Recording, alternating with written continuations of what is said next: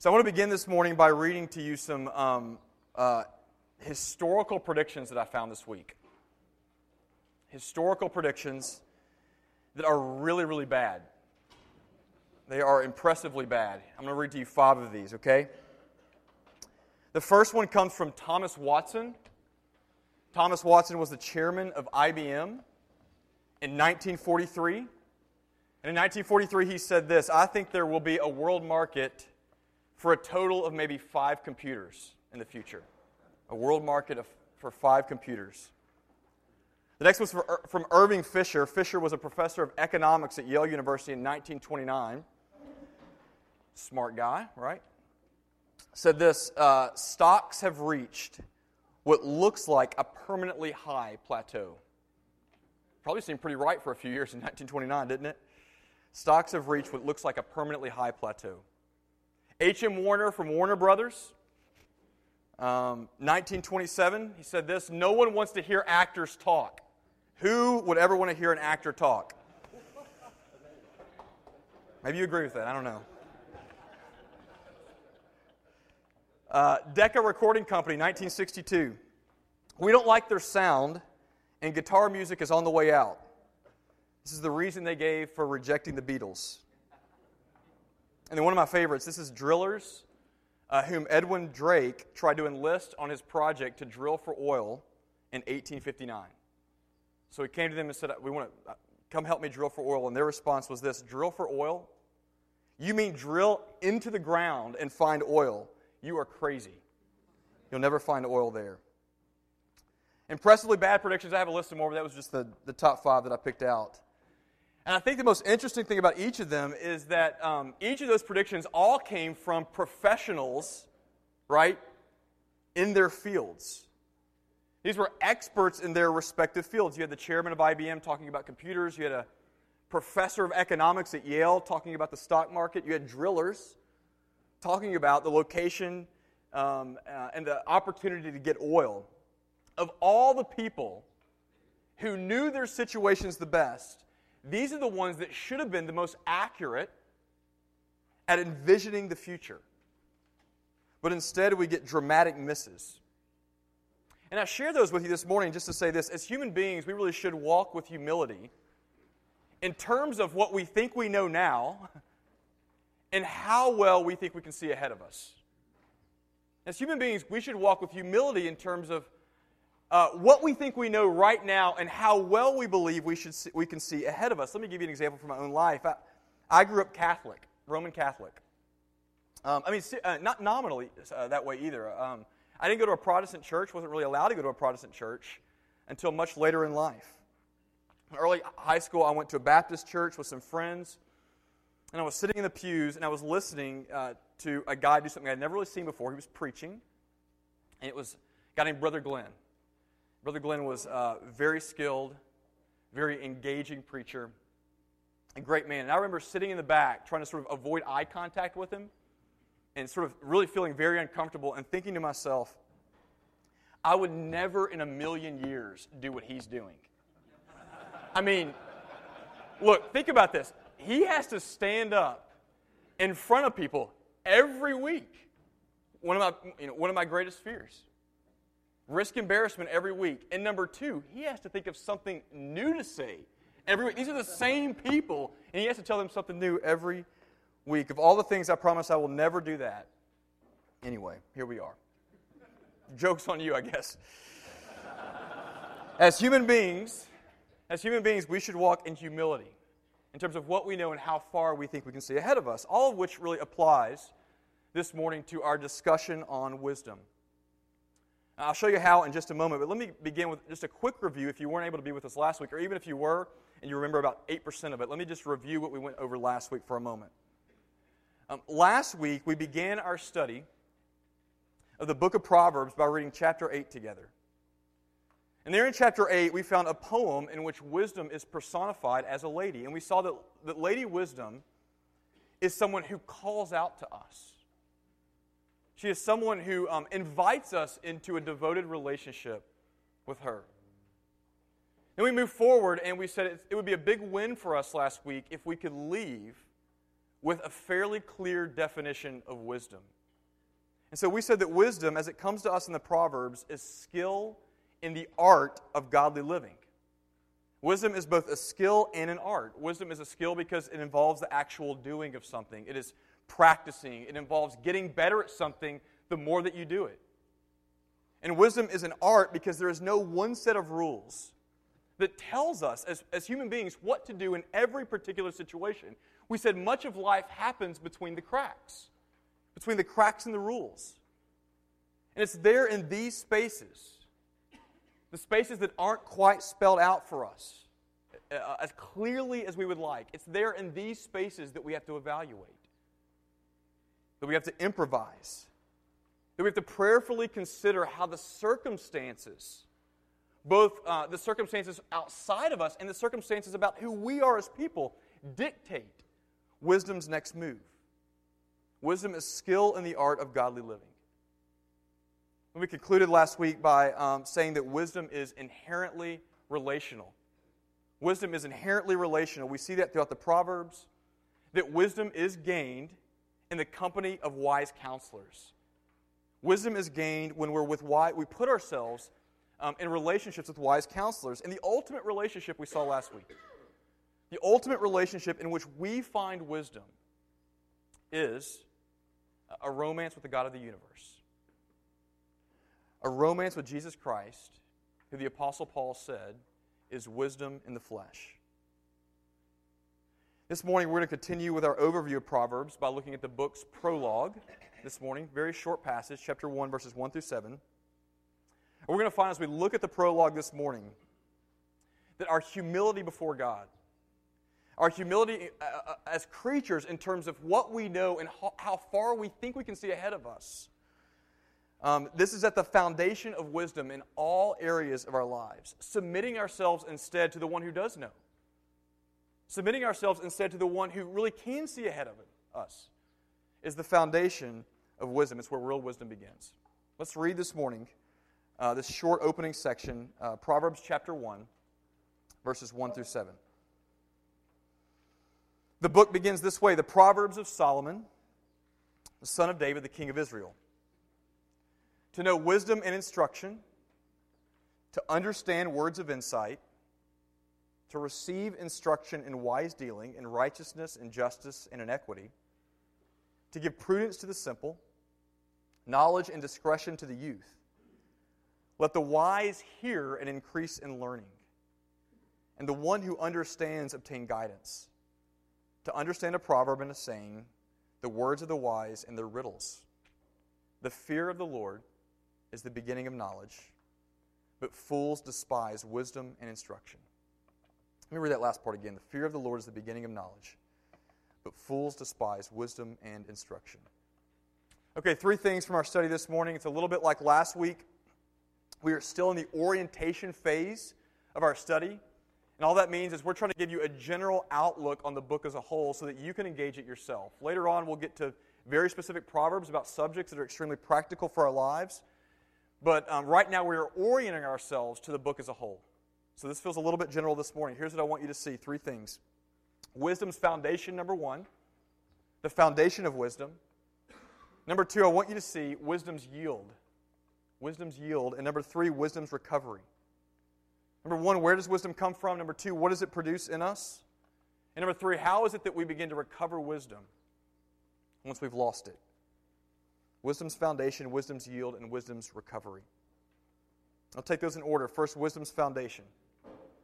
Well, virtually all commentators agree that the first seven verses of Proverbs, the first seven verses here, function as an introduction to the book as a whole, as the book's prologue.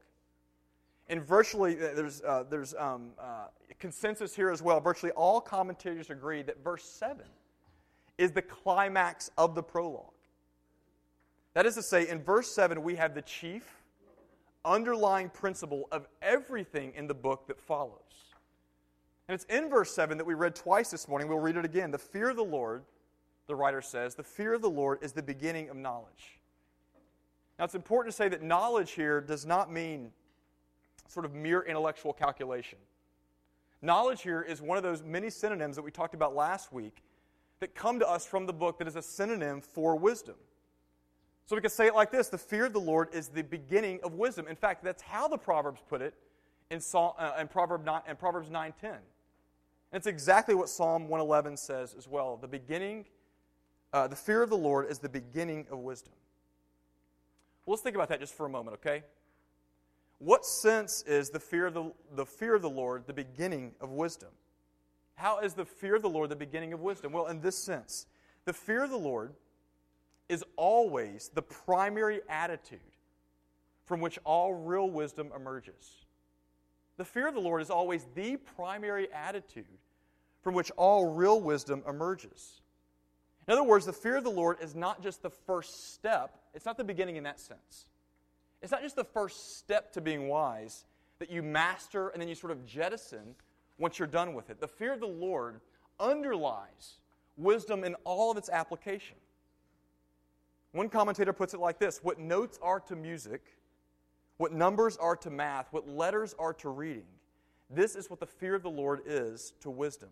The fear of the Lord is the first principle, it is the foundation of all wisdom. Okay, so what does it mean? What does it mean when we use that phrase, the fear of the Lord? Perhaps you've encountered that phrase before as you've read the Bible or you've heard it around uh, um, uh, in a religious context. In Scripture, the fear of the Lord is used over 30 times. It is a recurring phrase that's extremely important. And as it recurs, especially in the Old Testament, and especially in the Pentateuch, the first five books of the Bible, the phrase the fear of the Lord refers to an attitude of deep reverence and awe in our relationship with God. An attitude of deep reverence and awe in our relationship with God. It is awe inducing respect from us as creatures towards God as our creator. Let me try to illustrate it like this, because words aren't enough. Let me say it like this Imagine a father and his young son. Some of you, this is very close to home. So imagine a father and his young son. Uh, the father, this is an ideal relationship. The father loves his son. The son, in return, loves his father. What do they do together? They play together, they laugh together, sort of work through life together. The father and the son enjoy one another immensely. But in all their, in all their laughter, in all their joy, in all their happiness, in all their work, all of that is still marked, their relationship is still marked by a pervasive uh, seriousness in regards to how they relate to one another. That is to say, this the father is serious even in his playfulness, even in his laughter about caring for his son. And the son is serious even in his playfulness, even in his joy, even in his laughter, about respecting the strength and the authority of his father. It would not be too much to say, in the biblical sense, that this young son is a son who fears his father in the right way. Now, let me say this he's not terrified of him. The young son never worries that his father will abandon him or harm him or do anything else but love him. But he does take him seriously. He listens to his words. The young son considers his character. He feels the weight of his presence when he's around him in all things. The young son never takes the reality of his father lightly, as if the father had a, small role to play in his life. Now, here's what I want you to do I want you to take that, take that father son dynamic, that ideal dynamic, and combine it with the overwhelming sense of majesty you get. Say, when you're driving out west, and you see the Rocky Mountains uh, um, rise out of the plains, almost out of, you know, into the, in, into the air. when you drive out west and you see the Grand Canyon open up, unearthed into, into the ground.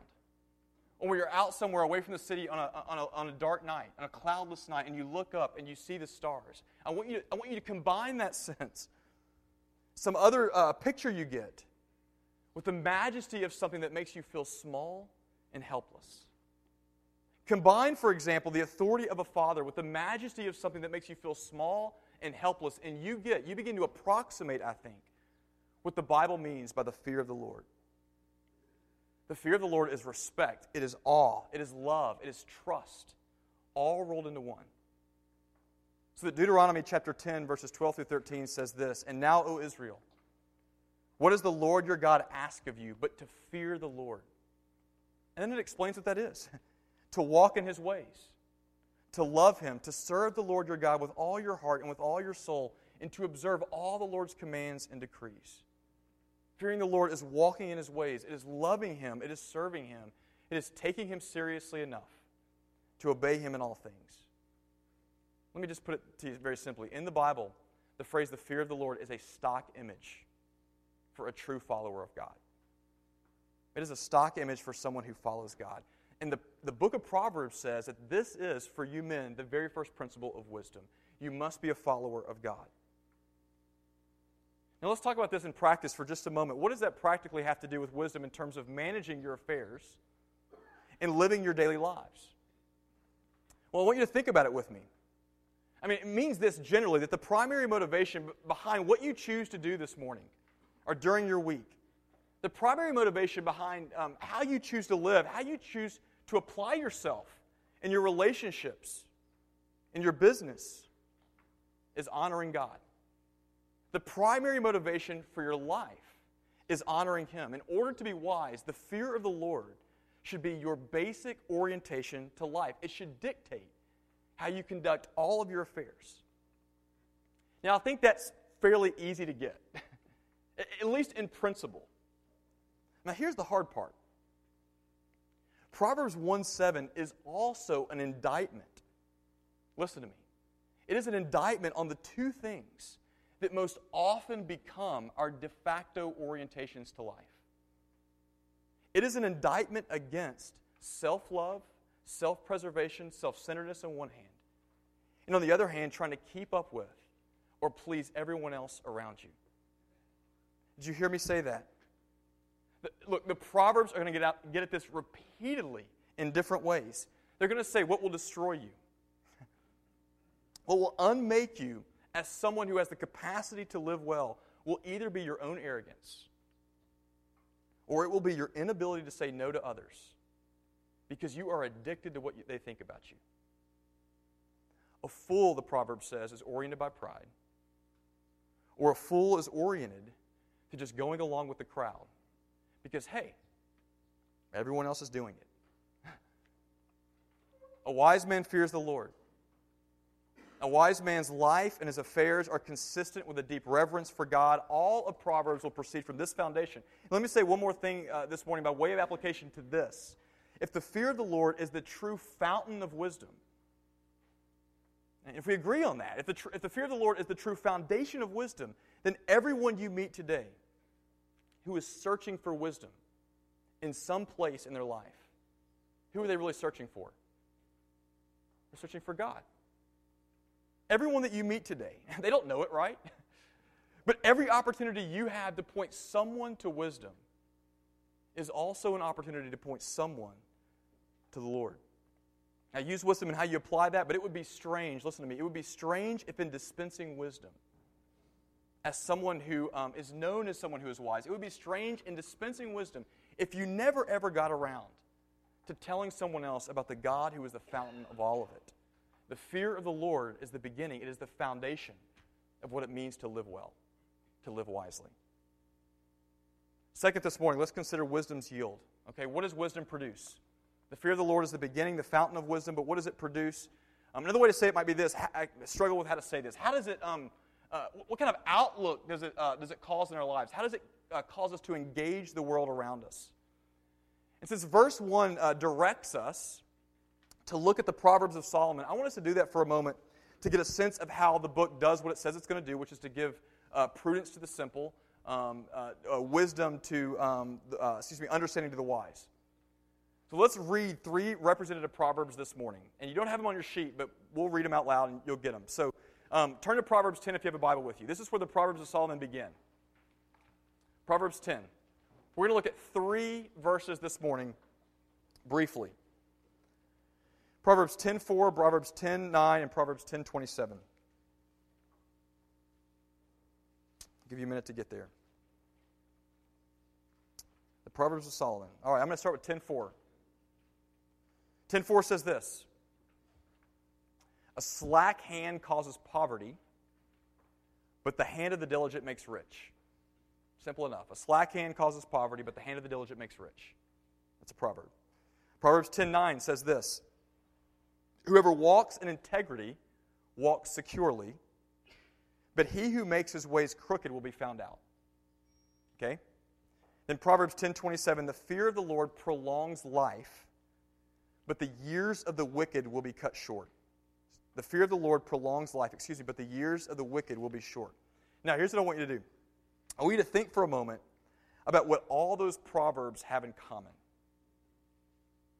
Okay? Here's what they don't have in common. Their subjects are, are utterly different, right? I mean, the first one you get work and integrity. The second one, excuse me, work and wealth. The second one you get integrity and security. And the third one you get wisdom about the fear of the Lord and a longer life. It connects those two. I did that on purpose.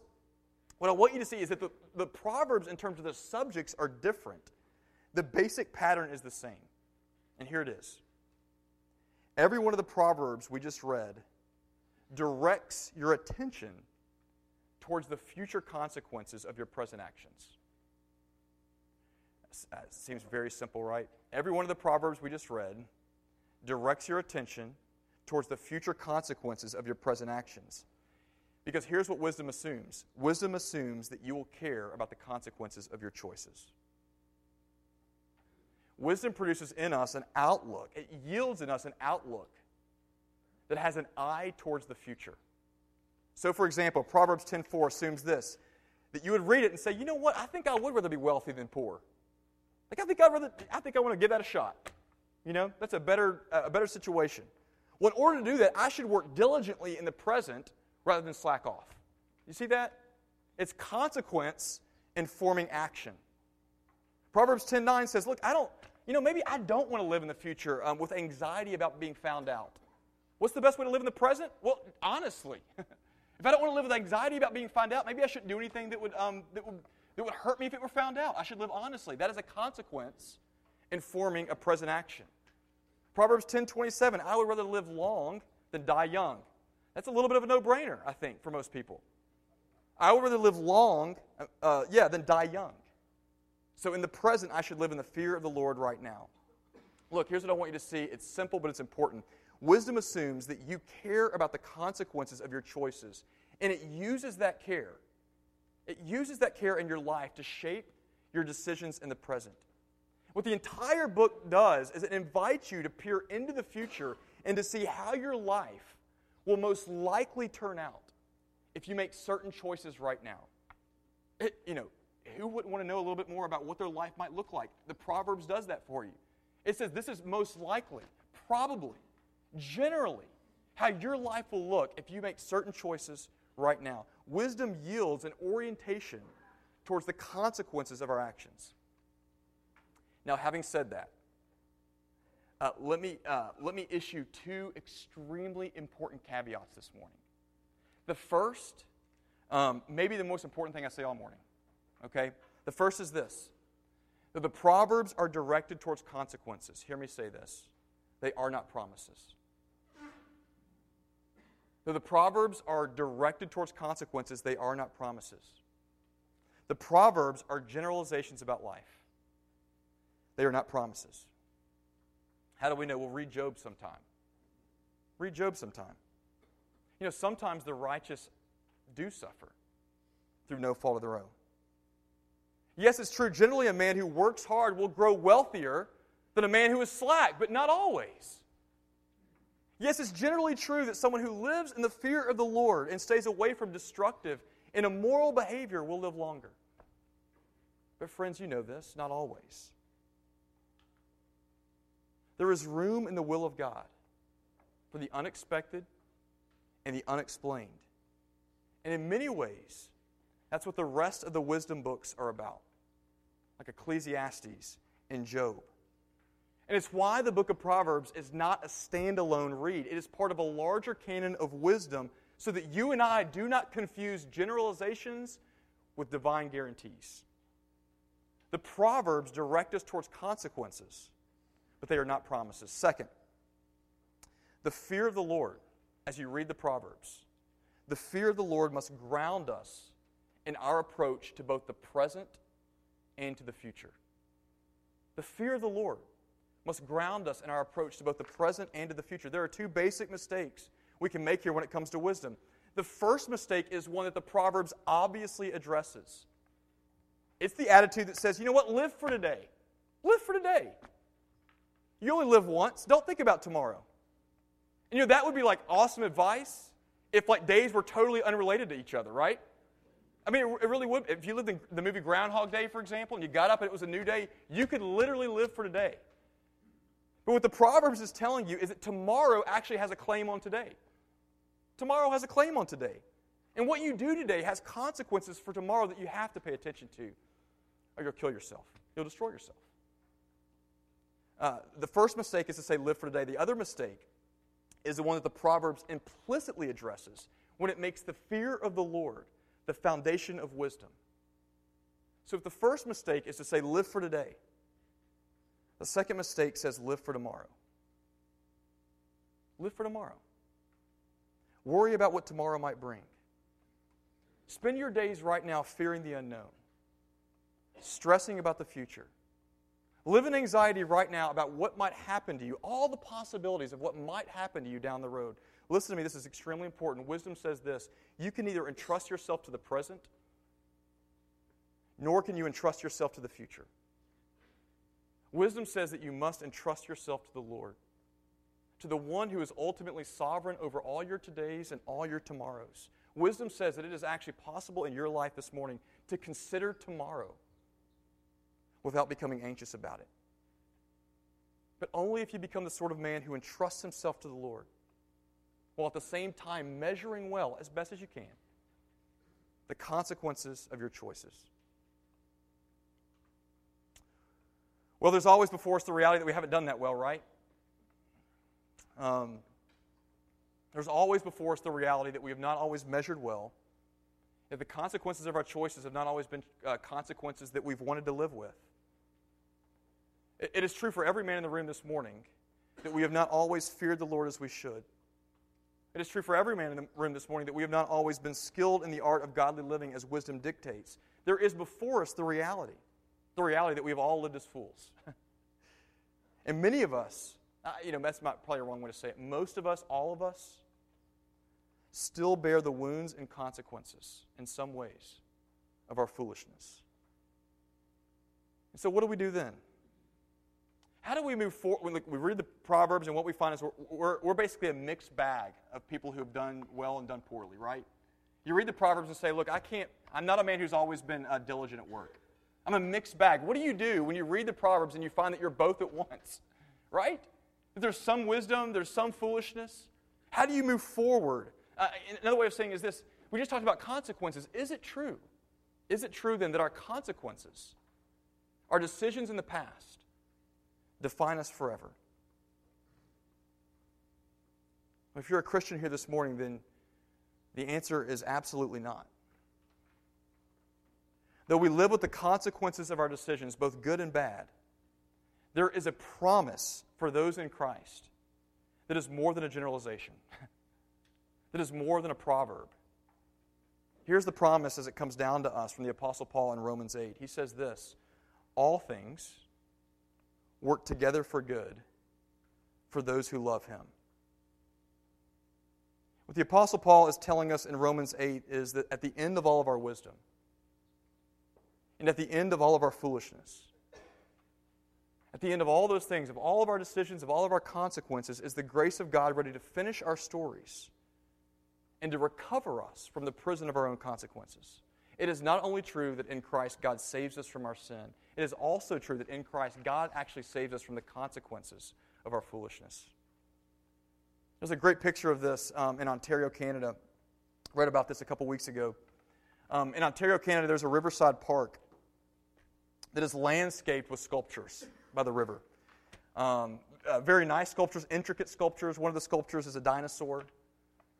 One of the sculptures is a man riding his bike. Another is a, a child and his mother.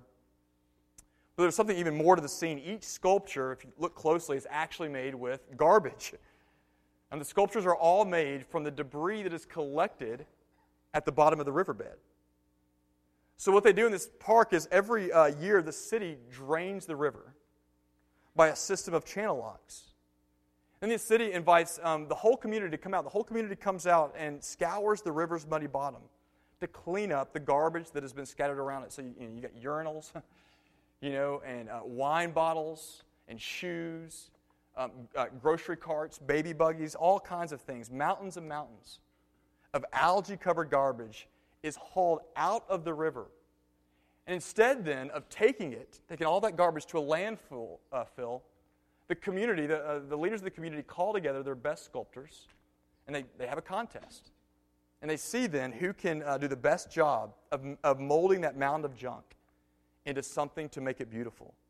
And this is what they do. They work with the garbage until their new creations are ready to be showcased along the very river from which the raw materials have come. So a transformation takes place. The garbage goes from things unwanted now to things enshrined from things scorned to things treasured. It's a great picture of the gospel. This is uh, what the Bible tells us God does with us, with every single part of us. Proverbs is a part of a larger story, men. What God does for us is He takes the glorious ruins of our hearts and our hands. He takes the tedium of every bit of our lives, even the poor decisions that you have made, and He forms it all into beauty. And listen to me, I'm sure that many of you can think this morning of some, uh, some mistake that you've made in your life, some, uh, um, uh, uh, some act of foolishness that you've made in your life that as you look back now, you look back on it now, you can actually see the hand of God not only delivering you from it, but even more, actually using your lapse of wisdom for your good and His glory. Do, do y'all have times in your life when you can see that? And if where you sit this morning and you can't see it, for those of you who can't imagine that kind of transformation taking place in your life, and let me urge you to look at the cross of Jesus Christ. You know, Paul Goebel said it so well from the pulpit this past Sunday. He said that the cross is the climax, or was the climax of Jesus' life and work. The cross is what Jesus came to do. He came to die in humiliation at the hands of unjust men. And according to the Apostle Paul, his death stands as foolishness to the ordinary course of wisdom in this world. And yet, what does God do? God turns it into something beautiful. He turns it into something good. He turns it into something glorious. He, he turns an instrument of failure and death into a piece of jewelry that people now wear around their necks. Not only that, he centers it, uh, um, he makes it the center of his kingdom for all eternity. And if he can do that, with the cross, with an instrument of failure and death, then imagine what He can do for every part of your life, even your past folly. Paul says, All things work together for good for those who love Him. And all things means all things, even your foolishness. At the end of all of our wisdom, at the end of all of our mistakes, is the grace of God given to those who fear Him. The, the message of Proverbs is to entrust yourself to Him. That's the first message. Entrust yourself to Him. That's the beginning of wisdom. Let me pray for us this morning. Father, thank you for our time this morning. We do pray that you would, you would make much of it, that you would use our time in our discussion groups now to talk about some of the things that we've heard from your word, and that you would give us your spirit to that end, and that you would help us to entrust ourselves to you, O Lord, to connect you, honoring you, um, to the daily uh, circumstances, um, affairs in which we live. Lord, we pray that you would do this from your own grace, the fullness of your grace. In Christ's name, amen. Um, one, one, note this morning um, if your group normally goes to 302 and 304, so that's the third floor um, at the very back edge of the hall, the, the, the, southern end of the building, if you could stay in here this morning, they have a meeting in there eight, at 8.30 right after us that's going to be hard to turn around. So if you could stay in here and discuss at your tables, that would be great. Thank you.